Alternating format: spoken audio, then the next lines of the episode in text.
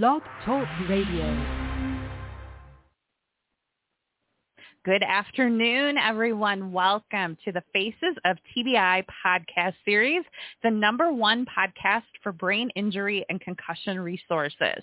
I am Amy Zellmer, founder of FacesOfTBI.com and your host. Today I will be talking with Donna Masing about chronic pain and stress and negativity bias. If you're enjoying this podcast, please be sure to check out my Patreon page to help support my advocacy work and receive exclusive Patreon-only content. Patreon.com slash Amy Zellmer. This episode is brought to you by Integrated Brain Centers. Located in Denver, Colorado, Dr. Shane Steadman and Perry Maynard are experts in functional neurology and treat complex concussion cases from around the country. With over 20 years of combined experience, they are leaders in helping patients who are suffering from post-concussion symptoms, including dizziness, vertigo, headaches, and so much more. For your free consultation, you can find them online at integratedbraincenters.com. Hello, I am Amy Zellmer, and you're listening to Faces of TBI, a podcast series for survivors by survivors, raising awareness about traumatic brain injury one podcast at a time. Those of you who might not be familiar with who I am, I am a TBI survivor from a fall on the ice in February of 2014.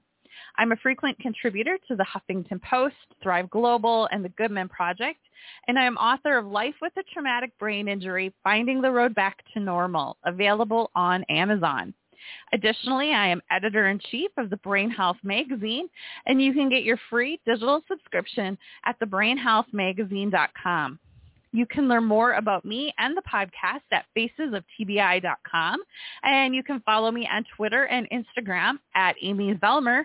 And I invite you to join my private Facebook group, Amy's TBI Tribe, to connect with other survivors, caregivers, and loved ones. Today, my guest is Donna Masing. And in October of 2016, while on a surfing holiday, Donna fell off a wave and, the t- and hit and the tail of her own board collided with her temple. The force of that impact broke bones in her neck and rattled her brain from side to side, resulting in a traumatic brain injury. Upon returning home to Australia, Donna was unable to run her business, a sports massage clinic where she attended to Australia's surfing elite and other professional athletes. She had difficulty speaking, walking, coping with groups of people, bright lights, and had limited thinking capacity and could not focus on anything for a great deal of time. Doctors assured her that it would all pass and soon life would return to normal. However, these things did not pass, and in fact, many symptoms got worse. In 2019, Donna was named the Northern Rivers NSW Business Chamber Outstanding Business Leader and went on to be a state finalist. Donna has consulted for international doctors, physical therapists, and concussion specialists on how to communicate with their TBI patients. She has presented at medical conferences, been on speaking panels at events, and was featured on the front pages of both the Tweed Daily newspaper and the Tweed Valley Weekly. She is currently writing a book about her experience on the other side of treatment and is starting an innovative new company to help more people get access to the therapy that changed her life. So Donna, welcome to the podcast. Super excited to have you here. I think you are officially Thank you, the, the first guest I have had live from Australia. It's quite early in the morning for you, so I really appreciate you being here today. It is my absolute pleasure to be here, Amy. So good afternoon to you. Good morning to my fellow Australians. so Donna, we got a taste of what happened to you in your bio, um, but I would love for you to go a little deeper and share with us, you know, what happened with the surfing accident and, you know, what did that acute care look like for you? Yeah, so um, my story begins in a, a, small country called the Maldives, and I was on a, a boat surfing trip, which is where you uh, stay, eat, and sleep on a boat in the middle of the ocean. So it's really not a great place to get a traumatic brain injury. Oh no. Um, so, so when I when I fell off that wave and my board collided with my head, it knocked me out. So I was unconscious under the water, and I have post-traumatic amnesia, so I don't actually remember coming to. I don't remember getting my board. I don't remember getting back onto it. So I don't know how any of those things happened. My first memory that I have is that I'm trying to paddle out of the impact zone. So that's essentially the place where the waves are breaking. And we were surfing off of a deserted island. So I was getting washed into shore, which was the most dangerous thing that could happen because there was no one on that island that would be able to help me. And once I was there, it would be really difficult to get off. So I knew that I had to get out of the impact zone. But it was like it was like the, the connection between my brain and my arms just like wasn't working and I, I couldn't paddle very well. And I recognized that I needed help and I saw another surfer and I tried to call out to her and I couldn't remember her name and I couldn't remember the word. Like I knew that there was a word that you were supposed to yell out when you needed assistance, but I couldn't remember what it was. And it was like it was like a little like meow kind of came out was the only thing that I could mm. describe it as. And that was the first point that I think I kind of had the moment of self-realization that I was that I was not well. And then somehow my brain kind of like jambled together and I knew that what I needed was the boat. And so I yelled out boat instead of help. And she heard that, she turned around, she paddled over to me and she helped me. And as it happened as a, a stroke of luck, the man who takes us from the main boat to the dinghy had seen the accident and had watched me go down and he had come over and tried to grab me and pull me into the dinghy.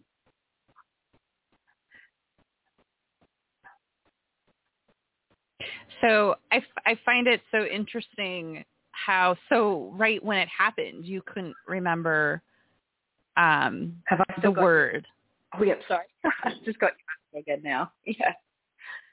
Um sorry, I, could you repeat that? I just got the connection back again. Yeah, yeah. I thought you might have dropped for a second there. Um uh, I find it so interesting that right after your impact, you couldn't remember the word that you were supposed to say for help. Yeah, that's right. And that was one of the ongoing issues that I had, uh, you know, once I returned home and was diagnosed with post-concussion syndrome was an inability to find the right words that I wanted to say. And when I later recovered and got my vocabulary back, I described it as being like a deep chasm. So you want to have a conversation with someone, you know that you want to have that conversation and you have some idea of what you would like to say, but the building blocks that make up that sentence are not there. And all that mm-hmm. you're looking at is a deep black chasm. It was so frustrating towards the, the tail end of my recovery because I was aware of it. You know, so the, the early days, I kind of wasn't really consciously aware that I was having these difficulties. It was just such a, it was just such a struggle to do anything. So it wasn't in the forefront of my mind. But as I started to improve, I became more aware of my shortcomings. And that became incredibly frustrating and stressful. And, you know, it doesn't take a genius to figure out that that made the word finding issues worse because I was stressed mm-hmm. out about it. Mm-hmm. Yeah. So uh, back to your initial question about the acute care. So the guys uh, took me back onto the main boat, and when I was on the main boat, they realised that I was uh, quite hurt.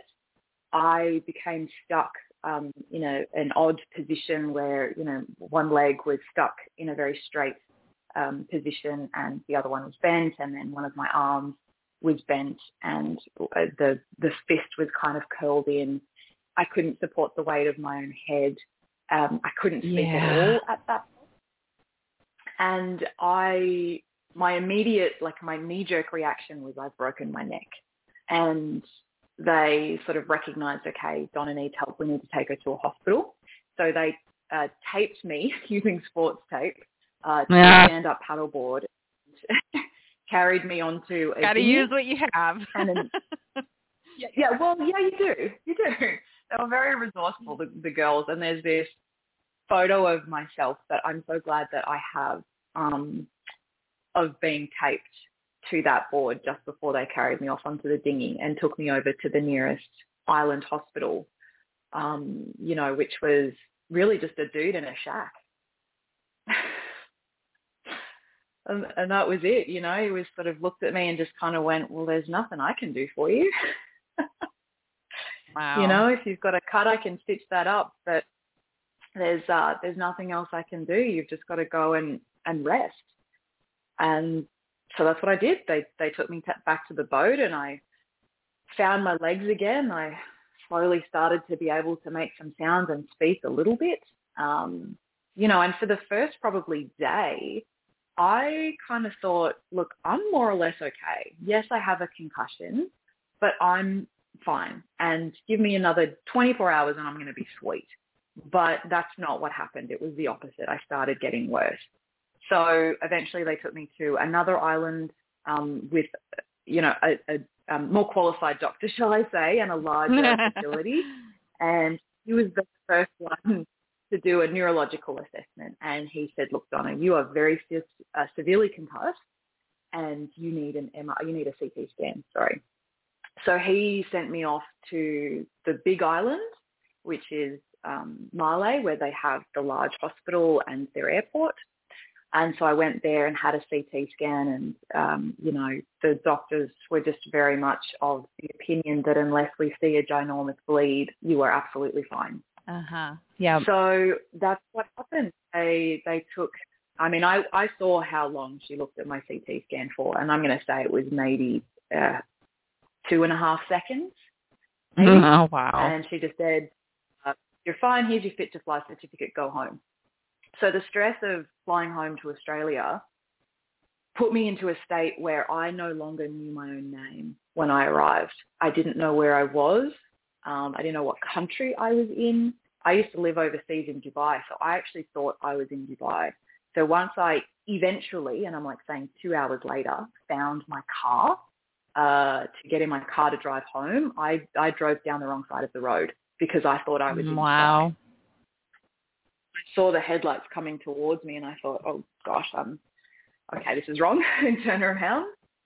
And uh, yeah, I just had to slowly try to piece it together and I ended up at the nearest hospital to the airport and I walked into the emergency department and the woman said, uh, how can I help you? And I just I just burst into tears because I didn't have the words to say what I needed to say. Um, the only thing that I knew was that I had a passport and that my passport had my name in it and that I had a, a, a handful of bits of paper from the doctors and the hospitals that I'd been to in the Maldives. And I just slid it all across the table and the woman just grabbed her little microphone and said, I've got a cat three in the ED. I need a doctor, please. Wow. the only time in, in any emergency department that I've ever been rushed straight out the back and not be made to wait. and it was there um, at that hospital that they said, um, you've got a traumatic brain injury. And they gave me a sheet of paper that I still have somewhere that says, you have a TBI. and it's all the don'ts. It's don't do this and don't do that. Don't cook and don't clean and don't drive. And, and they basically, they let me stay overnight. And then the next morning they came in and they said, all right, Donna, you, you can't do any of these things. And they, you know, pointed to the list. There's a very long list of things you can't do. Um, but you also can't stay here because we need the bed. And I was about an hour and a half away from where I live. And I was just like, but how do I, how do I get home?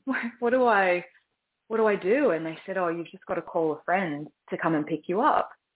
And it dawned on me that I didn't know who my friends were.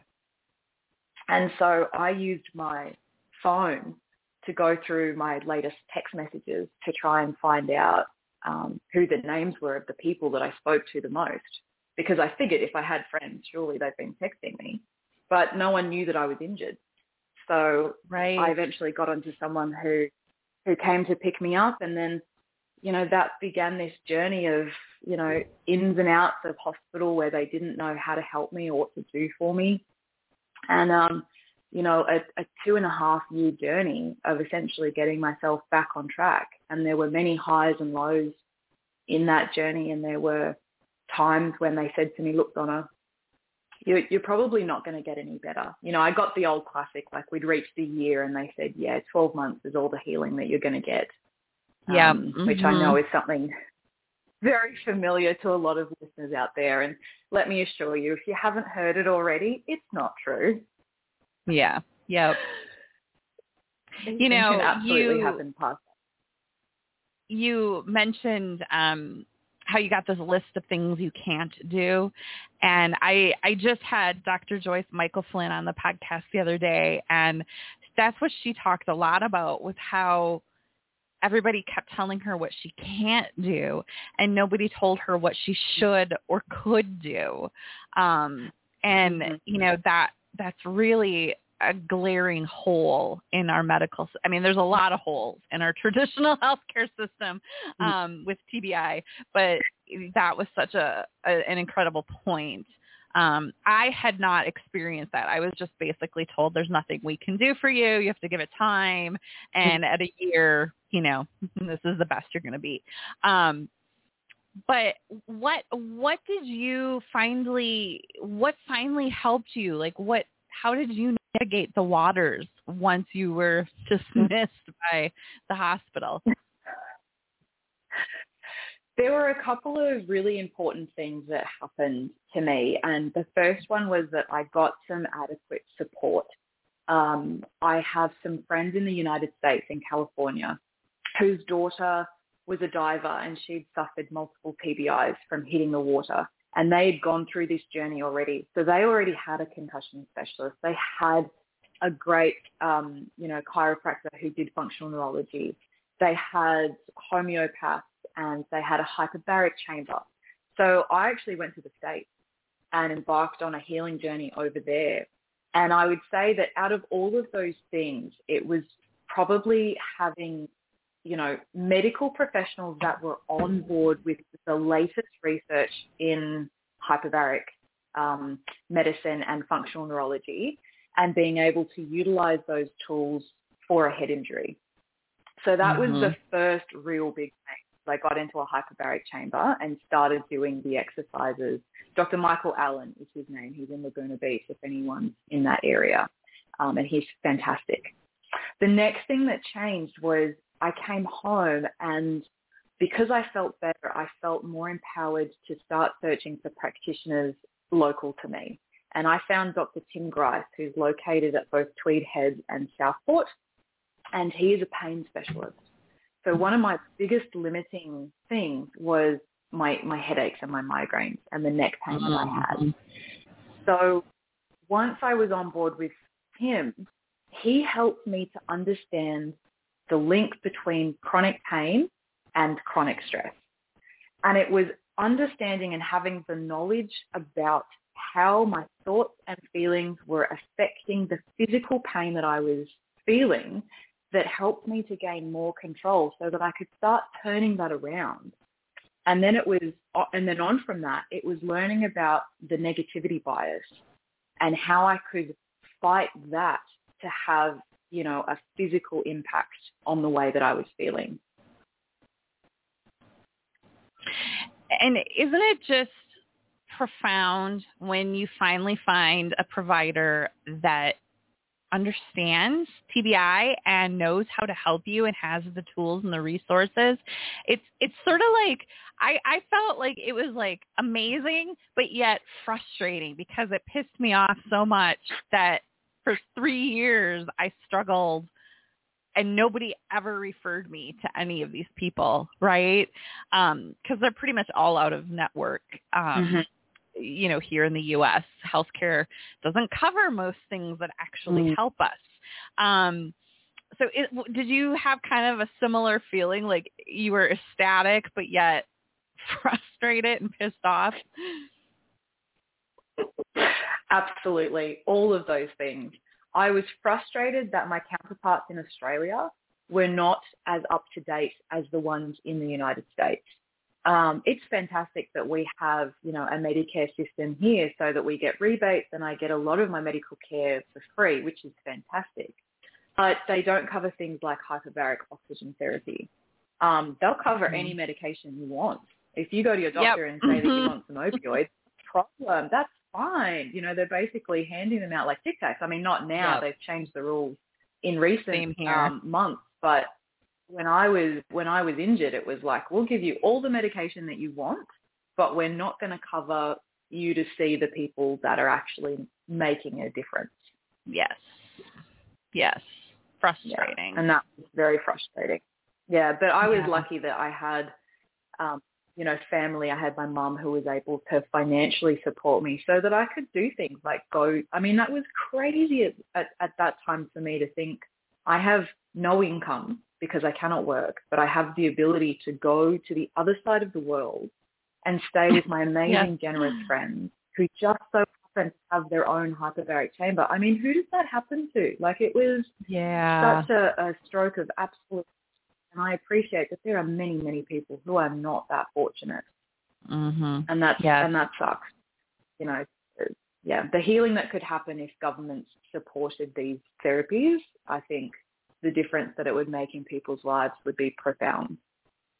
Yeah, I think we, you know, would get people back to work sooner and um you know, if you can find these therapies sooner in your recovery and get better and you get back to work and you're not out of your income for as long as, you know, if it took you three, four years to find that, um, and, and just, you know, quality of life, right? I know my first mm-hmm. three years sucked. It was awful.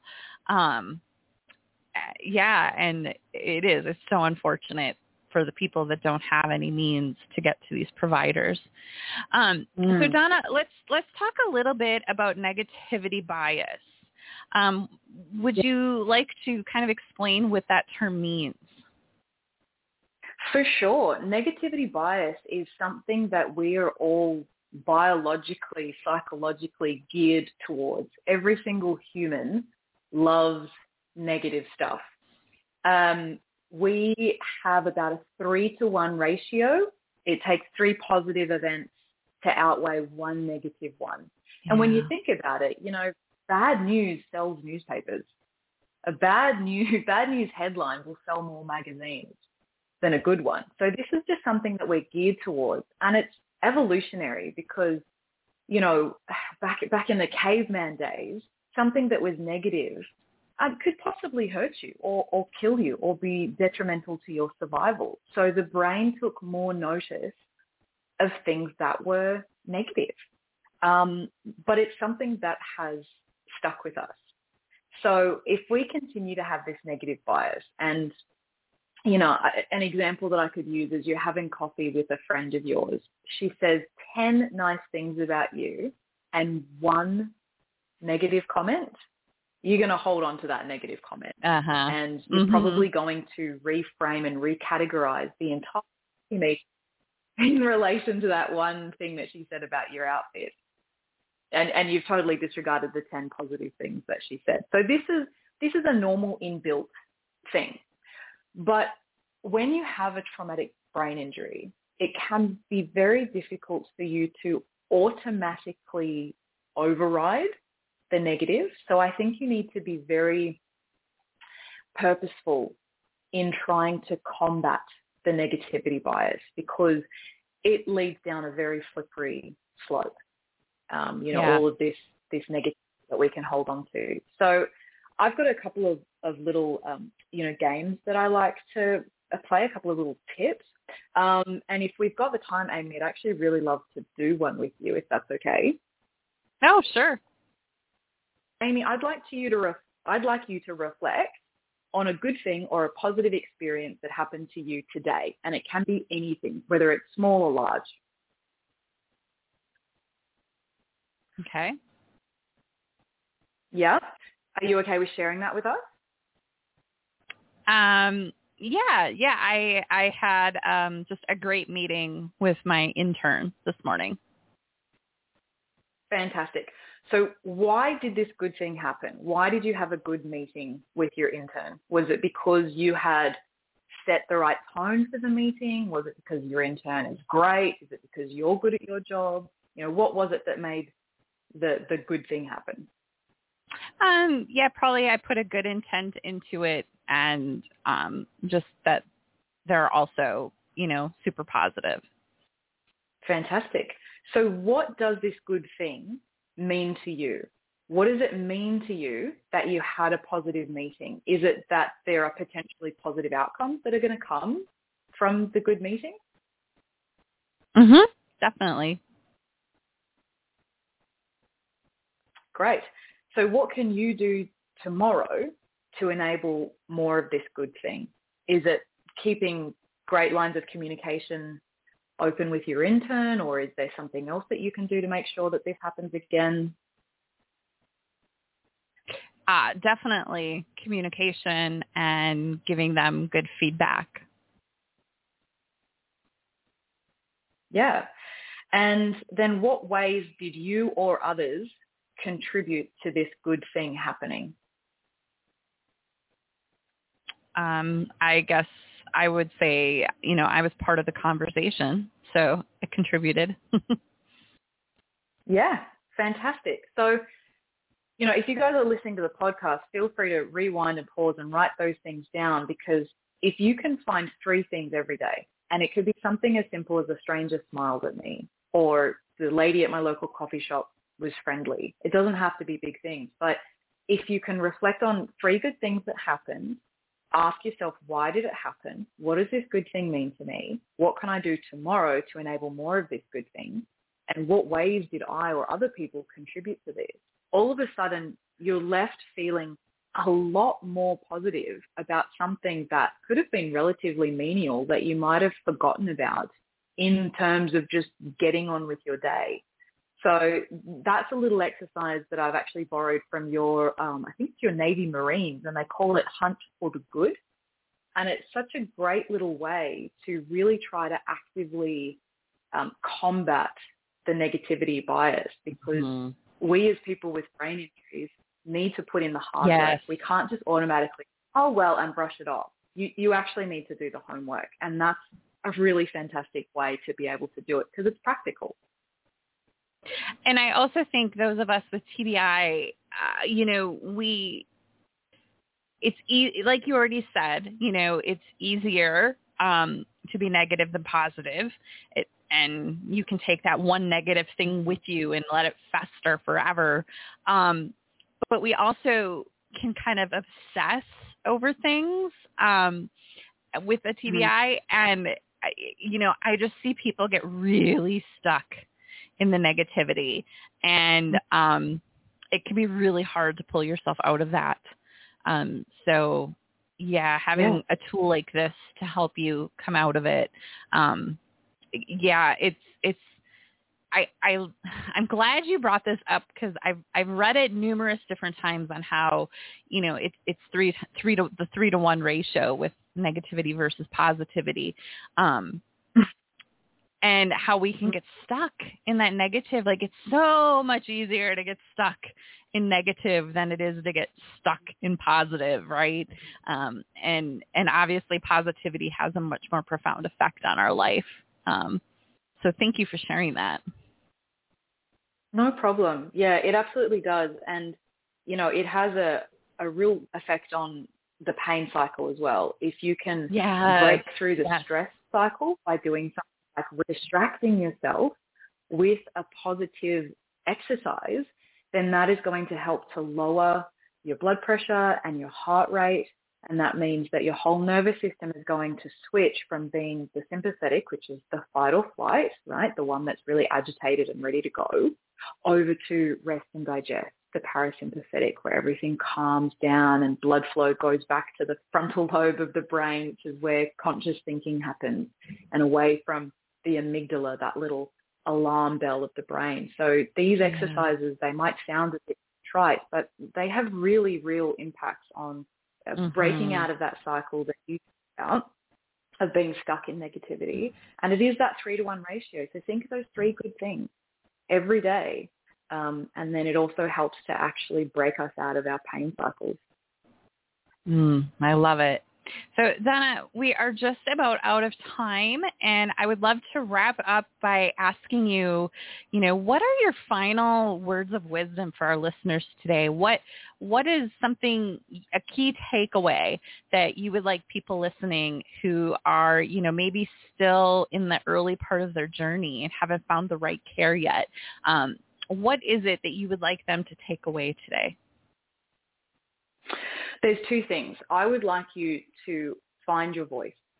So mm-hmm. if someone says something to you that doesn't sit right with you or you don't agree, speak up. And if they're not the right practitioner for you, don't stop searching until you find the right one because the right one is out there. All right. And just because yes. someone was great for you doesn't necessarily mean that they're great for you. So don't stop searching and find your voice. And the other bit of advice, um, and this is really opening a can of worms, so I'm going to leave it to your listeners to do a bit of Google search. This guy's name is Dr. Uh, sorry, Professor Lorimer Moseley, and he is a neuroscientist from Australia, and he has a website called tamethebeast.org, and he talks about uh, persistent pain. And here's the here's the greatest takeaway, the most important thing that I learned. Pain is not an accurate indicator of tissue health.